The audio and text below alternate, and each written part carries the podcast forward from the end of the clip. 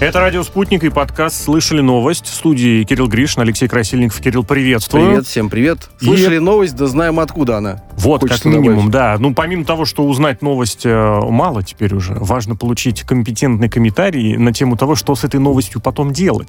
Вот именно этим будем сейчас э, заниматься в прямом эфире. С нами на связи финансист и управляющий партнер Кселиус Групп Дмитрий Черемушкин. Дмитрий, здравствуйте. Здравствуйте. Здравствуйте, добрый вечер. Спасибо вам огромное, что согласились с нами побеседовать. Несколько историй, которые так или иначе затрагивают моменты, где будет интересно ваше и профессиональное, и личное мнение. Давайте начнем с того, что в последнее время далеко не первый раз, но прям регулярно и прям чуть не точечно, прям вот подряд серийно рубль, курс рубля реагировал на политические события. После того, как уже в понедельник министр иностранных дел Лавров по итогам встречи с президентом Путиным выступил с рядом заявлений, рубль пошел вверх. При этом все и по-прежнему очень часто в самых разных областях объясняют именно тем, что курс доллара. Якобы доллар вырос, поэтому цены повысились, все остальное, а доллар и рубль при этом вот как-то плавают. На фоне этого растет популярность э, пожелания привязать к доллару зарплаты. Расскажите, пожалуйста, свои ощущения ощущения, и профессиональные, и личные, о том вообще, как себя рубль ведет в последнее время, насколько это сейчас стабильно, объяснимо, и где, вот, грубо говоря, ловить э, триггеры того, что будут большие серьезные изменения? А доллар, э, рубль сейчас очень сильно э, реагирует на любые геополитические заявления – и это все эти спекуляции очень опасны. То есть каждый раз, когда мы будем пытаться на этом заработать, чаще всего мы будем терять. Поэтому тут вы должны четко для себя обозначить, купите ли вы доллар, да, и уж купили, держать его без всяких дерганий.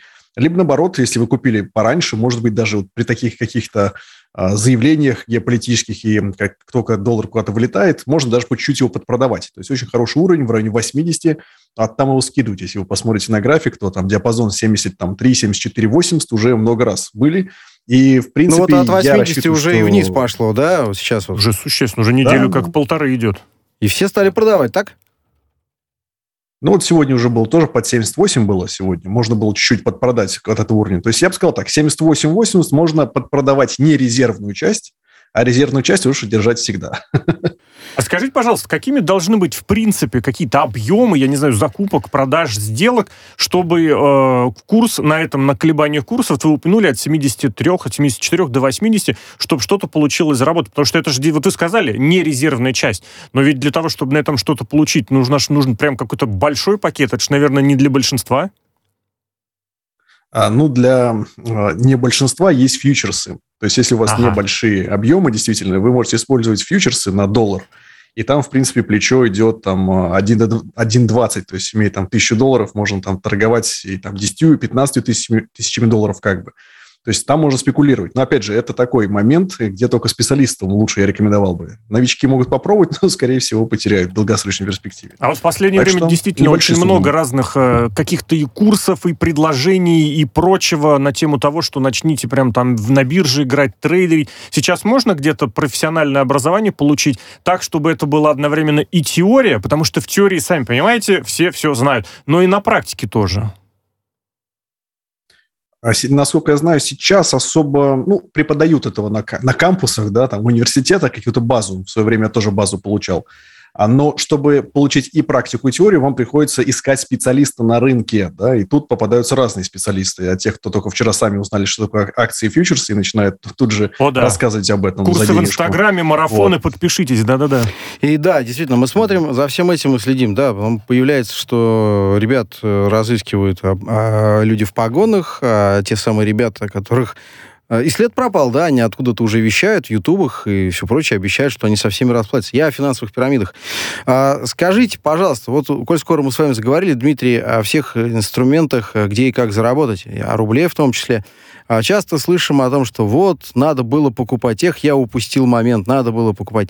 И опять же, скоро у нас э, туристический сезон. Что посоветуете? В каких валютах держать свои вот эти туристические, возможно, накопления? Смотрите, сейчас э, первым из таких глобальных валют, там доллар, евро, а, сейчас пойдет ставка повышаться в США. То есть на этом фоне доллар может быть крепче остальных валют.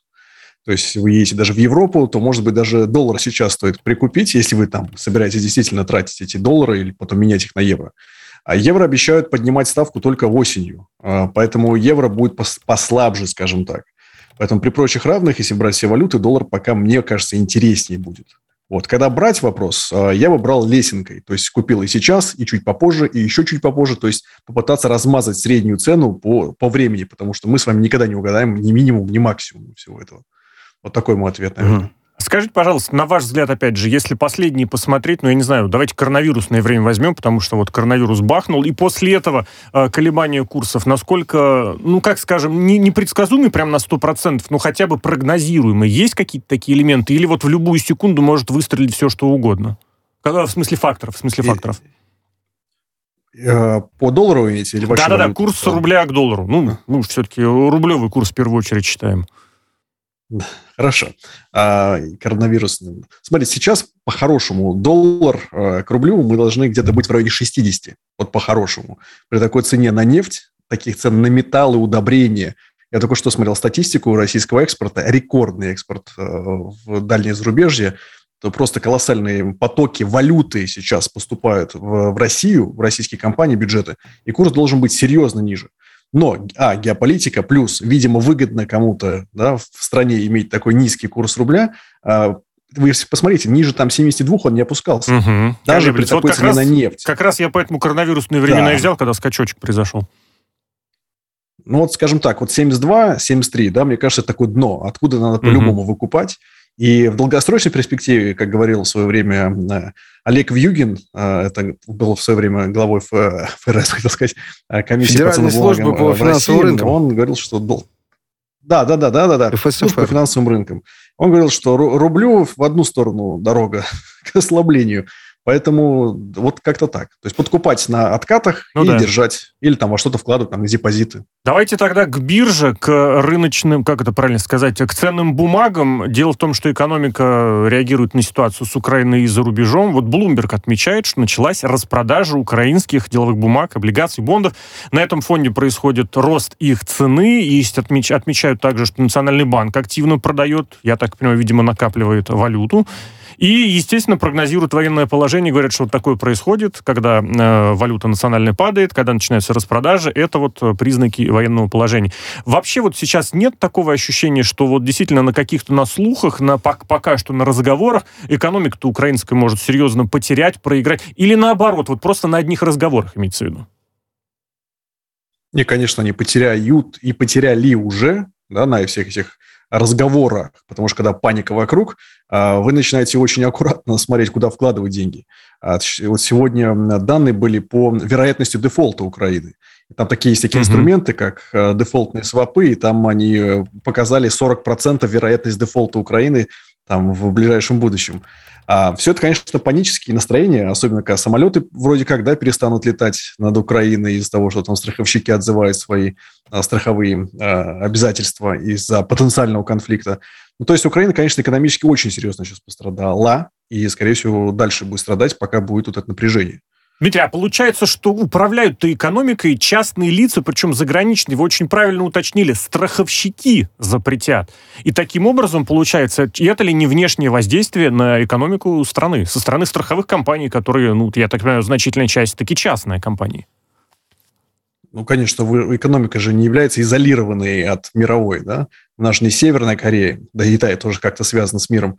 Получается, что э, если внешние инвесторы, внешние игроки чувствуют, что их деньги пропадут или что-то с ними случится, они начинают их активно выводить. В том числе э, курс и рубля, и гривны, между прочим, да, это тоже вывод капитала из стран, э, в которых есть потенциальная опасность потерять эти деньги.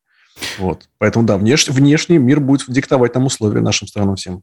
Да, но и тут, опять же, раз мы говорим про Украину, мне вот хочется понять э, вот эту стабильность э, курса образования гривны, да. Опять же, когда говорят э, в таком случае курс гривны, там, э, значит, к доллару, туда-сюда, вниз, мы же говорим ведь еще и о том, э, как, какие инструменты поддержки есть у Нацбанка, да, той или иной страны, в данном случае украинского. Золотовалютные резервы, кредитная нагрузка, опять же, страновые рейтинги, о которых вы сказали. А есть ли у Нацбанка Украины какой-то, я не знаю, люфт, маневр, чтобы поддержать свою гривну? Потому что все-таки их обязательства номинированы в долларах, а в гривнах, получается, платить-то намного больше становится на всех этих геополитических новостях. Тут, на мой взгляд, э, у нас банка у самого, наверное, особо уже инструментов нет, то есть резервов не А, а вы напомните, пожалуйста, вот не так давно госп, госпожа Гонтарева, она куда потом мигрировала, в какую Карибию? Э, глава Честно Нацбанка говоря, Украины. слежу за Помните? ее деятельностью. Я, я тоже не особо Нет, следил, но, но потом, когда она покинула свой пост украинский, она туда куда-то поднимать там Карибщину отправилась. Это как раз и говорит о том, что там люди такие пришли, поработали и, и ну и ладно, убежали. Продолжайте. Ну, понимаете, там внешнее, по сути, финансирование, да, идет. То есть МВФ, сейчас там, я слышал, Евросоюз им, по-моему, полтора миллиарда евро выделил. А, то есть деньги идут за рубежа, да, как только этот э, поток денег, если вдруг он остановится, естественно, Украина, скорее всего, уже не сможет по обязательствам своим расплатиться.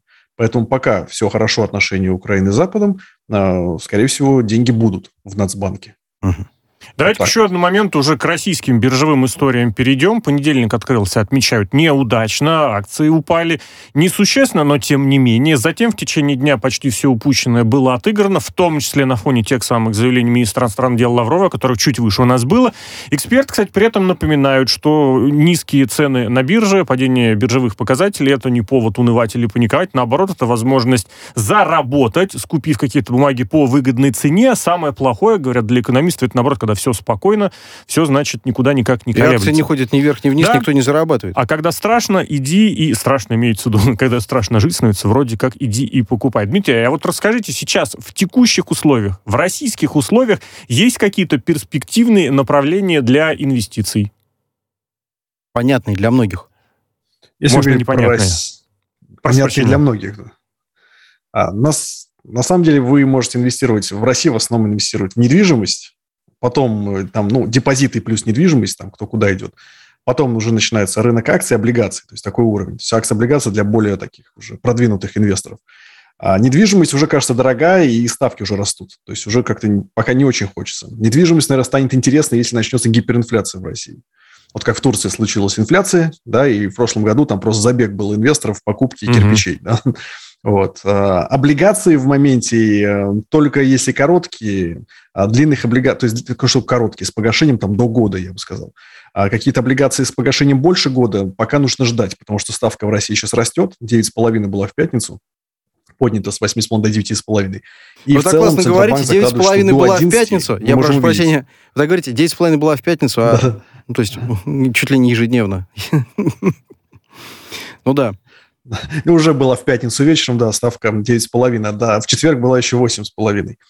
Вот, то есть ставки растут, и э, в целом, говорю, да, мы ожидаем где-то 11 увидеть ставку в этом году. Даже не в этом году, я думаю, уже весной мы это увидим. Ну, это очень серьезно будет. И как в этом случае да, будет да, реагировать вот. вот рынок вот этих вот консервативных инвестиций? Те, кто покупает квадратные метры, э, идут в депозиты.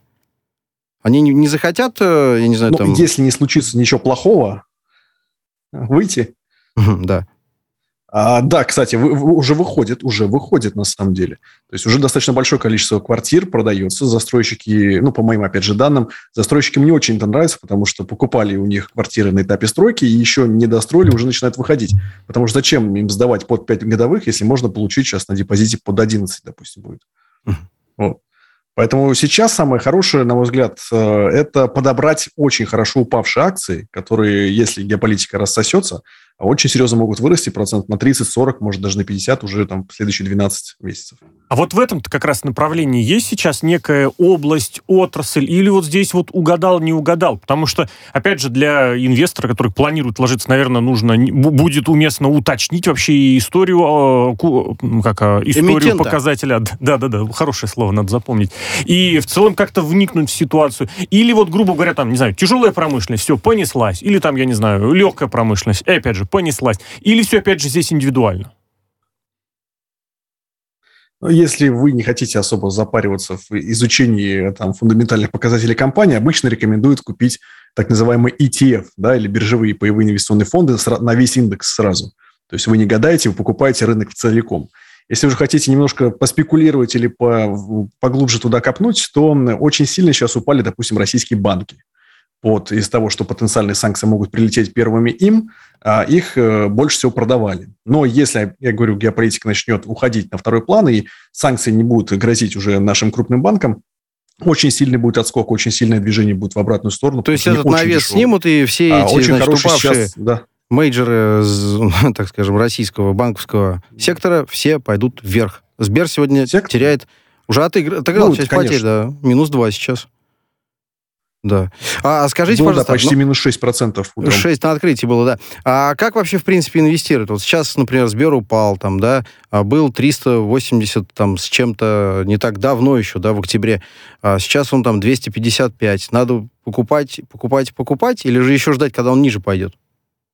Где вот Смотрите, выжить? тут же не только, не только геополитика влияет да, на ценообразование э, бумаг, хотя сейчас она основная является, но также и какие ставки в данной стране. То есть, а вот, кстати, если, если мы геополитику влияют, сейчас да. уберем, да, вот мы если геополитику уберем, то все равно бы рынок наш российский снизился бы в цене. В любом случае. Почему? Потому что есть такая норма доходности у инвестора. То есть если при ставке в 4,5%, да, которая у нас год назад там была, а, инвестору достаточно было там, получать 7-8 в акциях, и он был бы счастлив. Да, то есть э, Сбербанк платит там 7% дивидендов, ему хорошо, потому что там депозит 4 дает. Но когда депозит дает 9, допустим, да, вот сейчас 9,5 или 10 будет давать, Сбербанк под 7% никому с его дивидендами не интересен. В итоге происходит что? Падение цены акций, что приводит к повышению доходности дивидендной. И вот сейчас там она условно 11-12% по Сбербанку. И вот этот уровень становится привлекательным для инвесторов. С этого уровня начинает их скупать. Поэтому цена, падение цены – это плюс, это, это в том числе причина а, инфляции резкого подъема ставок в стране. То есть сейчас руководство крупнейшего банка Восточной Европы должно заинтересовать э, инвесторов, предложив им, а, а большую, соответственно, рыночную, доход... Э, рыночную доходность в плане, депо... в плане э, дивидендов, ну и, наверное, какой-то замутить э, обратный выкуп акций, да? Чтобы они подскочили? Ну, обратный выкуп акций они уже замутили, они уже будут выкупать, собственно, акции для менеджмента как премии. Это там хороший объем, сейчас точно не помню сумму, это миллиарды, миллиарды рублей. А, и, но повысить коэффициент выплат дивидендов им не надо, они хорошо заработали в 2021 году, 1,2 триллиона где-то примерно заработал Сбербанк за 2021 год.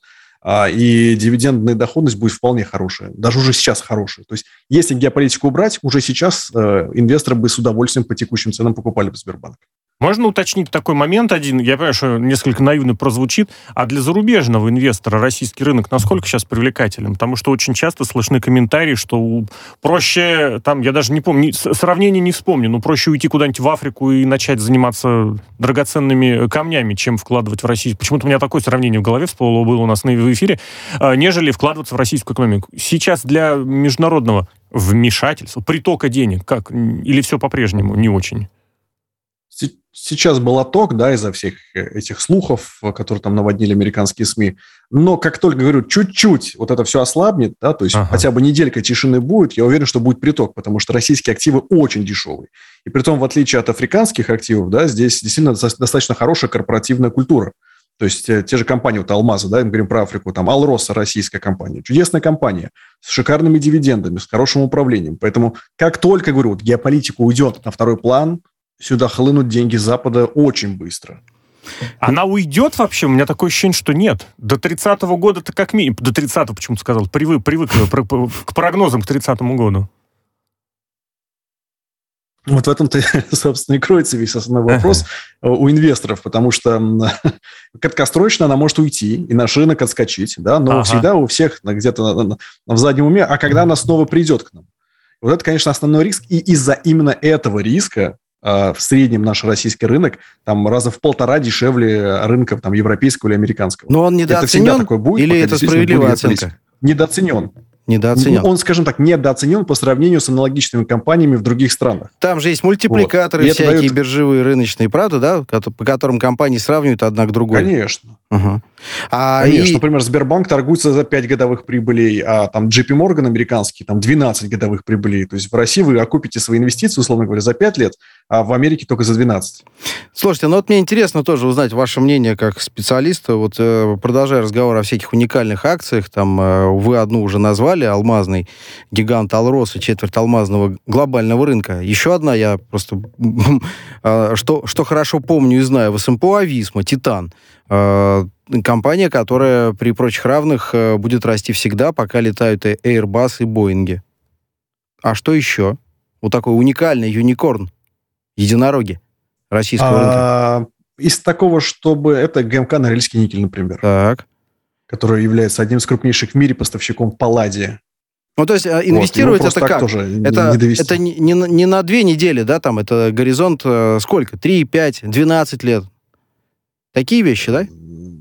Знаете, это зависит от стратегии инвестора. Он хочет там спекульнуть и там к следующему году себе, знаете, заработать на поездку в Турцию, да, или он хочет в целом получать денежный поток э, в течение следующих там 20 лет или 30 до пенсии.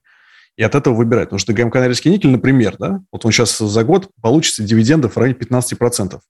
Но а в следующем году начинают активные капитальные затраты, это снизит немножко его денежный поток и снизит дивиденды. Но через три года, когда он все эти вложения сделает, новое производство запустит, у него опять денежный поток повысится. Вот, и вы четко должны взвесить, да, вы готовы там сейчас в моменте потерпеть чуть меньше доходность, но через там 3-5 лет получить в два раза больше, чем сейчас, например. Вот, поэтому все, горизонт инвестирования у людей должен быть четко обозначен. Понятно. Давайте еще к одному моменту, который весьма привлекательным кажется для инвесторов, а на деле является собой явлением с таким количеством, как это вторых-третьих слоев, э, что и не представить. Дело в том, про, про криптовалюту поговорить. Дело в том, что Минфин предлагает ограничить вложения в криптовалюту для неквалифицированных инвесторов. Собственно, это явление не появится. 50 тысяч, не больше. Квалифицированным инвестором стать весьма затратно. Для этого нужно иметь 6 миллионов на счету. Также таким же должен быть объем операций за предыдущие 4 квартала. Сделок не менее 40. Должно быть профильное образование, либо соответствующий сертификат. Впереди еще вот прямо на неделе Э, совещание по теме оборота криптовалют, там и министр финансов, и глава Центробанка будут. И вот, кстати, Минфин ответил на Биулины, который выражает опасение, что э, возникнет параллельная финансовая система, в виде этой самой криптовалюты, ответили тем, что запрет сделает э, многих уже действующих инвесторов нарушителями закона и предполагает еще любопытный момент сделать легальным входом в крипторынок только банки и а, и, собственно, рынок, да. А, биржу, прошу прощения. В этом направлении насколько все конструктивно, на ваш взгляд, движется? Вся суть-то криптовалюты не потеряется, если ее сделают настолько прозрачной и еще полностью подконтрольной э, действующей финансовой системе? потеряется что-то, потеряется, конечно, во всем этом деле. Но это, мы, я прошу прощения, это не станет просто реализ... еще да. одним, ну как сказать, набором акций или как драгоценных бумаг, только они будут виртуальные и называться по-другому. Это удобно, на самом деле. Там тот же Норникель собирался выпустить токены на тот же Палладий. То есть вы будете Палладий держать не в, в руках у себя, да, или в сейфе, а через эти токены. То есть они будут храниться, этот, там, драгоценные металлы где-то в сейфах, да, под землей, условно, там, в самых лучших хранилищах. А у вас будет, по сути, как бы права на Слушайте, этот так они их выпустили. Вот это удобно. Они очень. не только собирались, они это сделали. Вот, уже вы. Но это можно называть ну, классическим ну, крипто... А это... это, прошу прощения, классическим примером а, криптобиржи? Или это все-таки просто как эволюция того, что есть сейчас? ну, у нас постепенно мы приходим к такому цивилизации, действительно. Потому что до этого то, что было, да, такие Dogecoin, как мы их называем, Dogecoin, да, то есть это же, ну, просто фантики, которые показывали, как работает технология. А здесь у вас уже реально появляются действительно экономические инструменты, да, владение чего-то через токены. Вот. И э, закрытие вообще крипторынка, да, вот как там предполагалось изначально, да, это при, вот, очень хорошо иллюстрирует то, что просто специалисты все разбегутся. А мы видим, как это реализуется там, допустим, в США или в Европе, да, или там, не знаю, в Азии, в разных странах. Там, наоборот, стараются все обелить, да, то есть показать, что люди, это классная технология, да, вот работайте, но под надзором, да, чтобы не было вот это так называемого скама, мошенничества. Вот. То есть гла- главная задача регуляторов сделать так, чтобы здесь не было мошенничества, чтобы это было регулировано, но при этом дать возможность творчески развиваться в этом направлении. Если в России это было бы закрыто, то мы бы через 10 лет просто оказались, что во, во всем мире а, блокчейн активно развивается, все наши специалисты из России работают где-то за рубежом, а в России просто нет специалистов, понимаете? И мы наконец поняли бы, что, о, надо же развивать было, оказывается, эту тему. Поэтому то, что сейчас Минфин активно, активно пытается как-то а, правильно отрегулировать, это, на мой взгляд, очень позитивный момент в России. А если так, опять же, подытожить, может быть, вкратце, я понимаю, что это тема для отдельного и продолжительного разговора, но вообще поведение российской, как сказать, российских экономических, финансовых властей современно выглядит. Нет ощущения, что вот и здесь отстанут. Знаете, как есть такое представление, что везде во всем запаздывают? А мы отстаем очень сильно, на самом деле. Уже отстаем. Ну вот эти а, шажочки, допустим, они как-то ну... позволяют, пусть не догнать, но отставание замедлить. Ну, смотрите, регулирование уже криптовалют законодательное, да, в США было в 2018 году уже, да, то есть уже с этого налоги снимались, уже как бы отчеты подавались тогда, в 2018 сейчас 22 год, да, а у нас еще нормально ничего, не, нету законов нормальных поэтому. Поэтому то, что сейчас делается, видимо, делается, знаете, как долго мужик запрягает, но быстро ага. едет. Вот я надеюсь, что вот они, знаете, там какого-то, не помню, там 14 или 18 февраля должны были представить уже финальный законопроект, да, то есть проект этого закона. Поэтому я думаю, сейчас все быстро сделают. Очень Дмитрий, впереди было. еще пара историй, которые с вами обязательно разберем подробнее, но это будет уже после выпуска новостей. Гость сегодняшнего подкаста «Слышали новость на радио «Спутник» Дмитрий Черемушкин.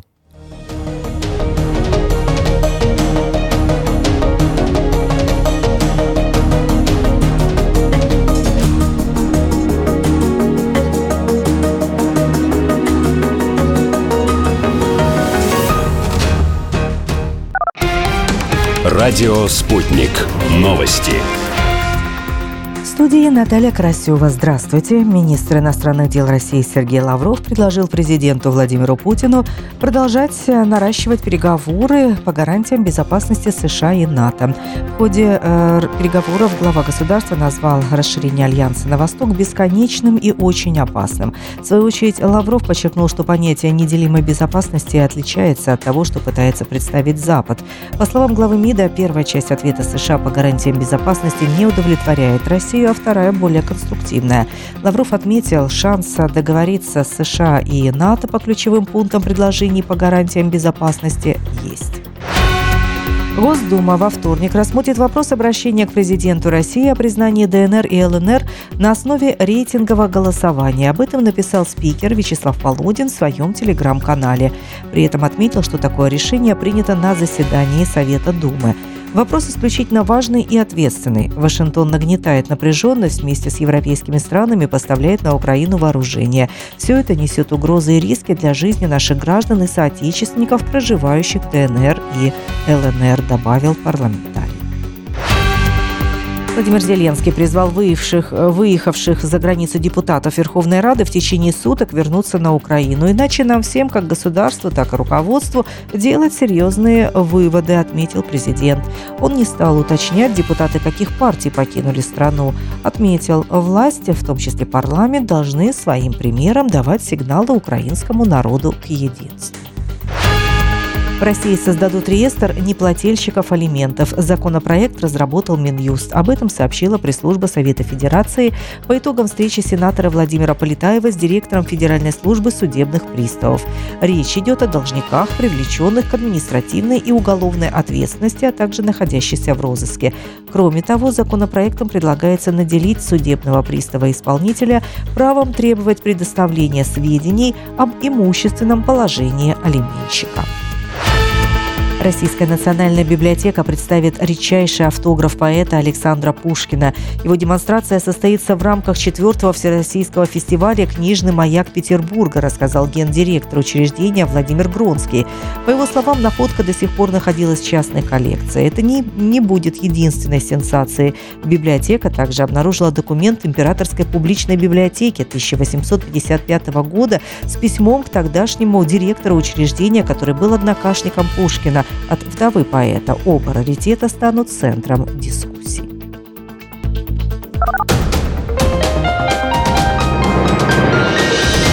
Следующий выпуск менее чем через полчаса на радио «Спутник».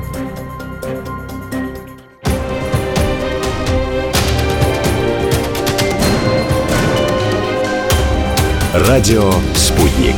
Говорим то, о чем другие молчат. Вчера по телеку видел. Мне тут по телефону сказали. В соцсетях только обсуждают, что... И так десятки раз каждый день. В эфире «Радио Спутник». Всегда правильный ответ на вопрос. Слышали новость? Продолжим. Этот подкаст «Слышали новость на радио «Спутник». Кирилл Гришин, Алексей Красильников, микрофонов. Кирилл, привет, привет еще раз. Привет. Наш сегодняшний гость Дмитрий Черемушкин, финансист, управляющий партнер Xelius Group. Дмитрий, здравствуйте. Здравствуйте. Здравствуйте. Вот так сложилось исторически, что для России слова «чубайс» и «страшилка» — это прям синонимичные понятия. И вот э, очередная пугалка, что, мол, Россия может серьезно пострадать от возможного введения платы за углерод. При этом Чубайс добавляет, что нужно вводить эти платы в России как можно раньше — чтобы нейтрализовать негативный эффект углеродного, углеродного налога Евросоюза. Соответственно, чтобы платили все эти деньги в российский бюджет, а вот не в этот самый евросоюзный. Подсчитали, что за тонну парниковых газов 10 э, долларов, если платить, то получаются траты для нагрузка на российский бюджет до 150 миллиардов рублей. Дмитрий, не рановато начали вот про углеродные вещи эти думать, учитывая, что даже Чубайс в смысле самых негативных прогнозов говорит, если ведут, то к 30 году, а мы уже выяснили, что к 30-му все переменится 10 тысяч раз. Не рановато ли? Да просто инертное у нас э, общество, особенно бизнес. Бизнес не очень хочет э, вкладывать огромные суммы денег на снижение углеродного следа, потому что это, ну, реально миллиарды, миллиарды долларов нужно инвестировать. Это нужно делать, соответственно, заран... глубоко заранее, то есть 10 лет, э, это даже может мало быть, на самом деле. Там лет бы 15-20 нам бы дать. Вот. И действительно, Евросоюз очень, очень такой хитрый, знаете, они поймали сразу два бонуса. Во-первых, они э, хотят действительно снизить углеродный след в мире, да, потому что парниковый все-таки эффект дает о себе знать. А с другой стороны, они хотят немножечко так ободрать своих же, э, тех, тех, у кого они покупают металлы, нефть, газ. То есть они хотят немножко кэшбэка получить от всего mm-hmm. этого дела и вводя тем самым такие налоги. И Дмитрий, а не находите, Да-да-да. что здесь получается речь совсем не про здоровое, нездоровую планету, не про зеленое будущее, учитывая, что вот эти все квоты прекрасно продаются, перепродаются. И целый рынок на них да, организован да, да, да, да, с деривативами и всем прочим. Ну, емкостью, если я ничего не путаю, 2, 2 триллиона долларов, по-моему, угу. рынок. Да. да. Ну, Евросоюз-то свой как бы, кусок он заберет, ему там все равно, знаете, кому вы перепродадите эти контракты в будущем. Он имеет свой, да, там таксу, все, свои денежки получил. Вот кэшбэк за нефть обратно в бюджет за, за, запихнул. Поэтому то, что Чубайс сейчас об этом заботится, он уже понимает, да, то есть как, сколько российские компании будут в будущем платить. И на самом деле я вам скажу, что вот разница, ну, так как я, я когда читаю отчеты европейских нефтяных компаний, и российских, допустим, и даже американских, вот европейцы, они уж там заранее, уже несколько лет назад в отчетах писали, что мы будем там снижать углеродный след, мы должны перейти к zero, да, zero вот это mission к 2050 году. Они там большие планы построили. Американские компании начали только в прошлом году об этом думать. Российские, там, не знаю, одна или две только, только задумались. Да, вот Роснефть вроде как объявила, что они только начинают этим делать. То есть, поймите, да, то есть, если не, за, не, Чубайс бы не заставил бы, российские компании бы и сказали, а, пока добывается нефть, добывается, да, через 10 лет, мы не знаю, где, мы на Карибах уже будем к тому моменту, нам будет все равно. Ну вот смотрите, получается, в этой истории, э, как я вижу, да, с одной стороны, ну, опять э, инертность, э, русский Э, мужик не грянь, э, русский мужик не перекрестится, пока гроб не грянет, я перефразировал. А здесь же должна же быть история на опережение, как вы говорите, в э, докладах приучать инвесторов и рынок к тому, что вот мы будем, значит, Zero Emission к 50 году организовывать. Но Орнитель тоже сказал, no problem, мы сделаем, ребята, не вопрос. Но мы все прекрасно помним вот эти огромные техногенные катастрофы, рекордные штрафы, зачисленные в бюджет Российской Федерации. Не все готовы, мягко говоря. Вот иллюстрация.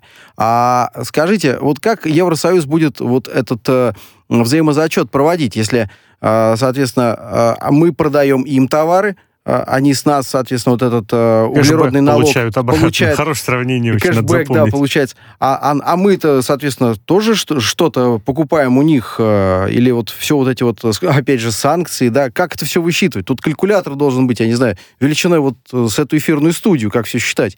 И кнопки вот такие вот примерно, да? Как правильно считать-то этот налог? Не, ну, они, они же скажут, что они зеленые, понимаете, как, Но... какие там, да, у них все идеально. Это у вас там грязная нефть с грязным газом, понимаете, так что давайте плати, платите. Вот, а у нас все зеленое уже будет. Ну, они реально, реально, я вам скажу, быстрее, да, перейдут на вот эту нейтральность по углерод, углеродным выбросам. И я и говорю, а, они, у них есть деньги, у них огромные деньги, у них есть технологии, чтобы это сделать быстро. Почему же они газ а тогда не покупают? Россия, да, живой по тысяче долларов и все хотят, чтобы «Газпром» дешевле продавал. Что же они, если есть деньги? Я не понимаю. Нет, ну, они от, от газа тоже откажутся. Там, к 2050 году они хотят очень сильно его снизить, и тоже не зависит ни от кого. Понятно. Вот. Так что что... Давайте к российским внутренним еще реалиям. Тоже весьма любопытным может быть э, явление, которое не только финансовую сферу затронет. К 1 июня регионы должны представить свои идеи по стимулированию инвестиций в создание кампусов. Вот эти самые университетские а я даже синонимы не подберу, просто университетские кампусы. Появиться их должно, согласно указанию президента, Скажи, не менее 25. Университетские общежития 2.0. Так это не общежитие, 7.0. это целая инфраструктура, это целые технопарки, лаборатории прочее. живут же там студиозусы. И живут тоже, вот так скажем, и живут тоже. Да. Инвестиции ожидаются, оцениваются в размере 600 милли- 607 миллиардов рублей. Создание кампусов запланировано, опять же, к 30 году. Любим 30 год. Я просто к чему? Я очень люблю американский студенческий спорт. Ну вот посмотреть, как студенты играют со студентами в футбол, в хоккей, в баскетбол, это отдельная очень привлекательная фишечка до того, как они становятся профессионалами и начинают работать за деньги. Как полагаете, в данном направлении создание кампуса это привлекательная схема для инвестора, для частного, учитывая, что вот вся схема будет работать, планируется, что будет работать по схеме государственно-частного партнерства? Я думаю, это очень хорошая идея. А, Это, во-первых, просто идея хороша, потому что действительно создает некое такое комьюнити-сообщество. И там на, этом, на, на- на основе этой платформы уже создаются действительно какие-то лаборатории, исследовательские центры и так далее. А сейчас крупные российские компании, а, которые особенно идут в... а, которые развивают какое-то что-то инновационное, им, как правило, не хватает кадров внутри страны. И для того, чтобы воспитать этих кадров, они готовы, они сейчас делают, они спонсируют создание таких лабораторий, чтобы воспитать там э, студентов под них, под, сразу под заказ. Это сдел- делает и Сбербанк сейчас, например, да, вот, то есть а, активно обучает молодежь, и а, то же самое делают во всем мире. То есть американцы на своих кампусах, да, если вы, наверное, слышали, а, там активно туда внедряют свои деньги, они смотрят студенты, которые, как они развиваются, и оттуда их забирают себе в виде м, хороших высококлассных Да. специалистов. Поэтому кампусы и в России это очень хорошая идея. Вопрос, что только, скорее всего, там будут очень крупные компании спонсировать. А это будет региональная история или все-таки будет такая как бы ситуация, есть два-три, две-три корпорации вот этих общероссийских, наверное, уже не компания, уже правильно говорить, экосистема, и, собственно говоря, они везде и удить и будут, и в Томске, и в Новосибирске, и в Москве. Ну, скорее всего, да, это будет какой-то там, не знаю, 10-15 крупнейших российских корпораций, где еще, где есть, скажем так, инновационное а, руководство, потому что не каждый руководитель российских крупных компаний инновационно развивается. Вот. Но, скорее всего, это будет история все-таки не массовая, это будет такая, знаете, скорее, местечковая история, на мой взгляд, пока что. Удить и хантить, да, хочется добавить э, этих студентов. Ну и обратно тоже вкладывать тоже это. Прикармливать сначала, а потом уже удить и хантить. Мне кажется, надо выпускать их вот в открытый водоем российской экономики, чтобы эти вот а, окрепшие, да, так сказать, а, умы, а мне кажется, уедут. Вот убедите меня в том, что не уедут. Они не уедут, а если, вот, то есть есть кампус, который там условно спонсируется там Сбербанком, да, под конкретные задачи, допустим, какой-нибудь там а, data scientist, да, то есть э, специалист по изучению больших баз данных, данных и так далее. То есть они говорят, что вы здесь учитесь, да, там три года, четыре года, а вот потом вы, если вы хороший специалист, вы получите хороший офер в России. Да, то есть в, в- у них Сбербанк. То есть сейчас не, вот, Паш недавно читал в одной из газет российских, что теперь неважно, где вы живете, в Томске, в Новосибирске или в Москве, зарплаты специалистов, да, вот инновационных, э, вот эти data scientists и так далее, они стали выровнялись, стали одинаковыми. То есть теперь Но это Неважно, где спасибо, живете, это, извините, хорошую- в кавычках спасибо пандемии, которая, да, перевела многих э, на Усилила удаленку. этот процесс, И, и вы правильно да. отметили, да, что м, э, зарплата не, не просела у таких специалистов, которые работают из регионов. Да, а, а они же могут из Томска ребята работать и на какой-нибудь калифорнийский, да, там, компанию. Поэтому м, тому же, условно, Сберу, который хочет стать инновационной компанией, ему придется платить сопоставимые там, доход, зарплаты, как и ребят, которые там в Калифорнии работают, условно говоря. Как Поэтому это полагаете- очень полезно будет для всех, я думаю. Дмитрий, как полагаете, есть какая-нибудь, э, какое-нибудь направление, перспектива для того, чтобы, как сказать, повысить эту привлекательность? Ну вот вы сказали, да, про, я просто запомнил, про местечковую такую не- небольшую э, специфику этого процесса. Есть ресурс для того, чтобы как-то интенсифицировать? А, изменить структуру экономики, Ага. что, в принципе, в ближайшем будущем нереально. Ну, конечно, у нас гос- госкапитализм похож на, ну, не на китайский, наверное, уже ближе. Пока это, поэтому только здесь крупные корпорации и близкие там к правительству корпорации будут этим заниматься. Частный бизнес будет бояться во все это вкладывать, потому что это же длинные деньги. Это реально длинные деньги, которые будут отбиваться годами, а у нас пока боятся на долгосрок Слушайте, а вот мне в этой истории все, все прекрасно, все нравится. Кроме того, опять же, не запаздываем ли мы, а почему, собственно, регионы должны представить по, соответственно, директиве, спущенной из федерального центра? Почему регионы сами не просят не федеральный да. центр? Ребят, мы вот делаем вот это, вот это, у нас очень классные ребята растут, там, вот там, да, да, помогите немножечко. То есть инициатива спускается сверху, а не снизу. Есть мысль, что такими будут предложения. Помогите нам. Ко мне вопрос такой. Если я был бы главой регионального подразделения, да? А, ну, просто безинициативны, понимаете? Чем дальше от Москвы, тем меньше, на мой взгляд, инициативы. Вот и все. И, ну, мое такое мнение. То есть да, убили его абсолютно только можно разделить. Действительно, пока из Кремля не позвонят, очень часто ничего и не крутится, не вертится, не происходит. Дмитрий, спасибо вам огромное за такую содержательную беседу. Дмитрий Черемушкин, спасибо. финансист, управляющий партнер Кселиус Групп, гость сегодняшнего подкаста. Слышали новость в студии. Кирилл Гришин, Алексей Красильников. Кирилл, благодарю. Спасибо.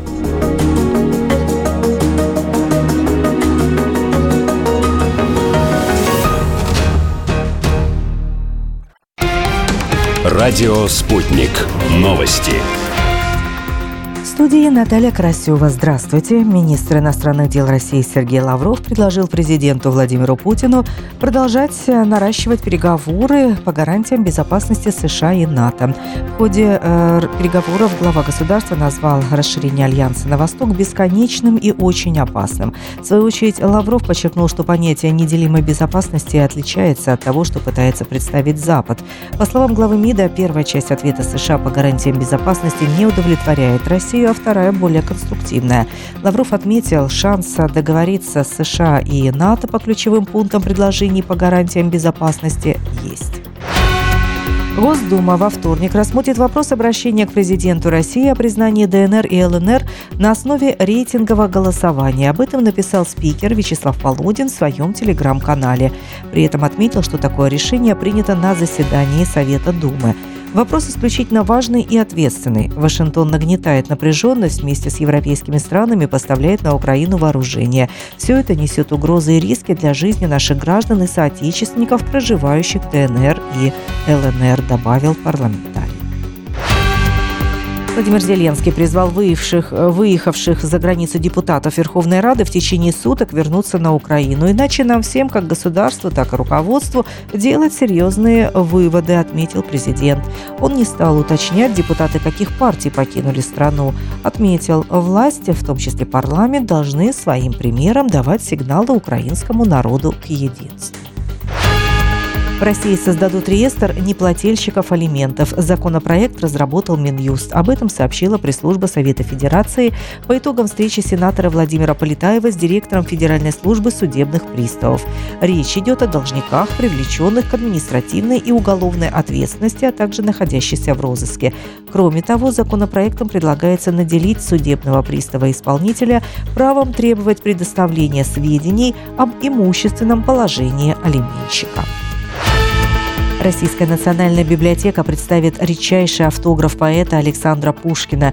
Его демонстрация состоится в рамках четвертого Всероссийского фестиваля «Книжный маяк Петербурга», рассказал гендиректор учреждения Владимир Гронский.